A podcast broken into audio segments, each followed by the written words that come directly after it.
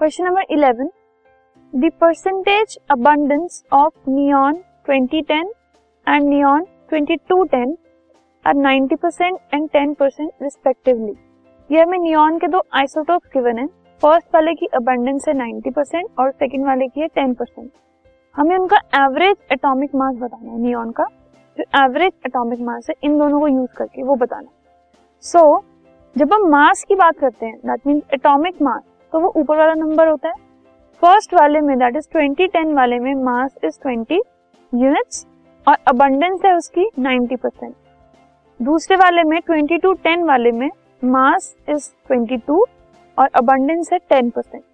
तो जब हम एवरेज एटॉमिक मास निकालेंगे, उसका फॉर्मूला है फ़र्स्ट वाले का मास मल्टीप्लाई बाय